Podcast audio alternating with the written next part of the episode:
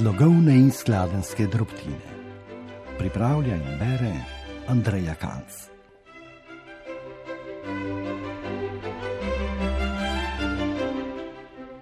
Drage poslušalke in poslušalci, o sodobnem jeziku in različnih slogovnih govoricah v tem ciklu jezikovnih prispevkov razmišljam Andreja Kalc kot literarna prevajalka, občasna lektorica, dejavna članica Živahnega lektorskega društva Slovenije, predvsem pa samo zaposlena primorka. Prepričana sem, da je nekoliko natančnejša predstavitev mojega delovnega področja pomenljiva, kar bi vas rada s tem opozorila na posebno gledišče, ki ga od mene zahteva prevajalski poklic. In sicer predvsem reševanje praktičnih, vsakdanjih jezikovnih težav. Z tega gledišča je namreč težko pristajati na enoznačna merila, ki nam jih je usilila šola, potem pa tudi škodljivo obdobje preprostih odgovorov, kot je naprimer zveličavni kriterij slovnične pravilnosti ali nepravilnosti. Številni javnomnenjski skrbniki za našo duhovno in intelektualno dobrobit že vrsto let tarnajo, da slovenci ne beremo dovolj, predvsem pa ne beremo dovolj kakovostnih vsebin. To pa vsej verjetnosti drži. Za klasiko in tako imenovano visoko literaturo imamo vse manj zunanjega časa in notranjega prostora. Toda še nikoli prej nas ni obkrožalo tako veliko število besedil. Besedila, besede in črke so se preselile tudi na naša oblačila. Le pomislimo, koliko tekstovnih sporočil ustvarimo in preberemo v enem delovnem dnevu, da zasebnega dela niti ne omenjam. Prav poplava besedilnih sporočil ključno vpliva na slog in kakovost našega pisanja, kajti s količino pospešujemo vse sporazumevalne procese. Več krajših in daljših besedil moramo ustvariti v vedno krajšem času, zato se izgubljata dva ključna procesa pri pisanju kakovostnih in logičnih besedil. Prvi je zadostna pozornost za tako imenovano invencijo. To je tisto obdobje, tisti čas, ko razmišljamo o vsebini in strukturi zapisanega, preden se lotimo pisanja samega. Ponavadi elektronsko pismo odpošljemo, še preden smo ga sami razumeli, da bi se posvetili zadnji fazi pisanja, torej večkratnemu prebiranju besedila za seboj, pa je tako rekoč nemogoče. Branje in pisanje danes zaposlujeta našo zavest enako močno kot preštevilne podobe, s katerimi bombardiramo svoje notranje svetove. Težava je v tem, da sta procesa avtomatizirana do skrajnih meja človeških zmožnosti. S tem pa opazno in intenzivno izgubljamo občutek za natančnost misli in njihovega izražanja. Sploh tisti, ki živimo v nekaj jezikih hkrati, še kako dobro vemo, da veliko krat niti ne opazimo, kdaj smo zamenjali jezikovni kod in svoje naslovnike mučimo z neprijetnimi pojavi jezikovne interference, torej neželenih jezikovnih vplivov med jeziki v stiku.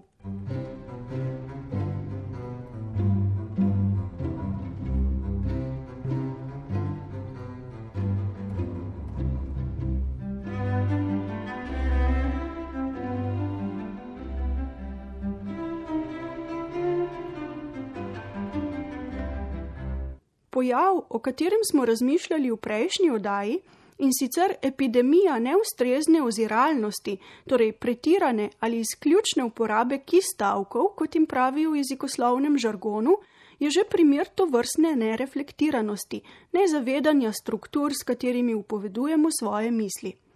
Saj ste najverjetneje že kdaj poslušali razdražljivo pripoved sosede ali sorodnice, ki je hitela pripovedovati, kako je mama, ki ima pet otrok, ki hodijo na isto šolo, ki se nahaja nedalec stran od urada njenega moža, ki je hladni bratranec od te mame, ki ima toliko otrok, ki so vsi pridni, ampak jih učitelji, ki niso učitelji po duši, ne znajo ukrotiti. Podobne primere najdemo vse pogosteje tudi v zapisanih besedilih in premišljanje o tem, kako bi jih naredili berljive, torej razumljive, je peklensko težko delo. Del težave z oziralnostjo je torej njena prepogostnost oziroma lastnost, ki se jo v odnosu do drugih skladensko-pomenskih kategorij delijo s tujerodnimi rastlinskimi in živalskimi vrstami. Te namreč začenjajo prevzemati življensko okolje domačih, avtohtonih vrst in ustvarjajo povsem nov ekosistem. Toda prirednih in podrednih oblik vezalnosti, vzročnosti, izuzemalnosti, protivnosti in tako dalje ne moremo kar tako prepustiti hitrosti našega življenja. Naša miselna struktura se vendarle ne more držati na kijih, prešipki so in naše sporazumevanje ne more biti hiša iz kart.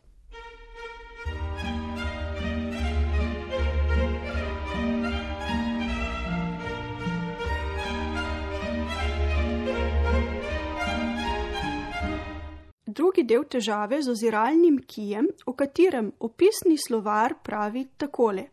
Gre za stavek, ki določa osebo oziroma stvar v nadrednem stavku ali dopolnjuje vsebino nadrednega stavka. Določa ali dopolnjuje vsebino torej. Ta drugi del težave izhaja iz preopisanih okoliščin pospešenega časa. Izgubljamo namreč občutek za to, da misli v naših povedih niso jasne.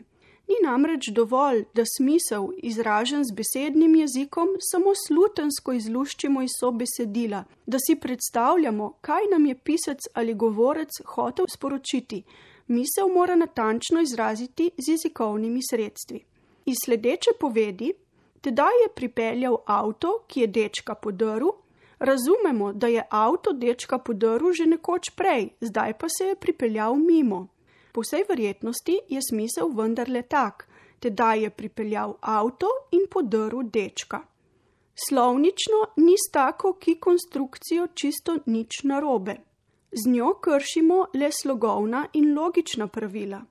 Načelo jasnosti izražanja pa je še zmeraj eden izmed ključev dobrega sporazumevanja.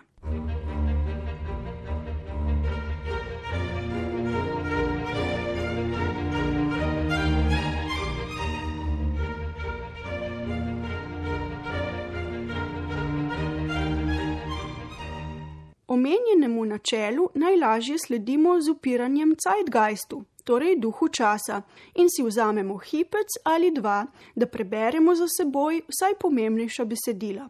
Tako se bomo izognili marsikateri sporazumevalni neušečnosti, ki je ponavadi posledica površnosti.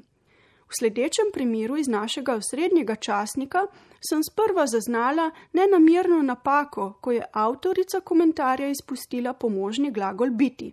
Vendar je to pojav, ki ga srečujemo vse pogosteje in je najverjetneje vpliv nekaterih zahodnoevropskih jezikov, kjer take strukture morda sodijo v sistem. Primer iz sicer iskrivega komentarja o priljubljeni vrsti kratkočasja z ogledovanjem videov hišnih ljubljencev in drugih živali se glasi tako. Rubrike s tem imenom najbrž ne poznate, a sem prepričana, da je, če ste strasten živaloljubec kot sama, ena vaših najljubših, le da ste si jo v svoji imaginaciji shranili pod drugim imenom. Če ste strasten živaloljubec kot sama, oziroma kot sem sama. Izpust je bil tu po vsej verjetnosti namiren. To vrstni izpusti seveda pomensko niso tako moteči, kot je nepravilna raba oziralnosti, to da občutek ob branju takih povedi je papirnat tako mesto nas moti, branje zaustavimo, vračamo se k njemu, pa vzavestno o njem premišljamo in si zaradi takih zdrsov ustvarimo povsem napačen vtis o besedilu, ki bi nas sicer vsebinsko prevzelo ali vsaj prepričalo.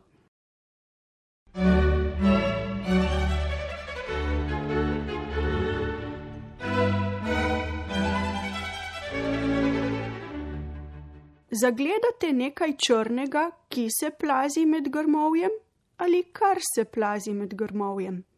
Sram naj te bo, ki nam odjedaš kruh ali kar nam odjedaš kruh. Kar nekaj takih primerov najdemo v starejših besedilih in v narečnih strukturah. In vendar, pravo zdravilo za slogovne težave je videti prav čas. Ustavimo se, umirimo, premislimo in preberimo za seboj ustvarimo prosti čas, časovna okna, v katerih si bomo dovolili dovolj zmernega branja kakovostnih vsebin in lepih besedil. Za dober slog in s tem dobro sporazumevanje bomo morali postati tudi časovni aktivisti. Zaustavljati bomo morali čas. Najlepša hvala za posluh in lep pozdrav do prihodnjič. thank you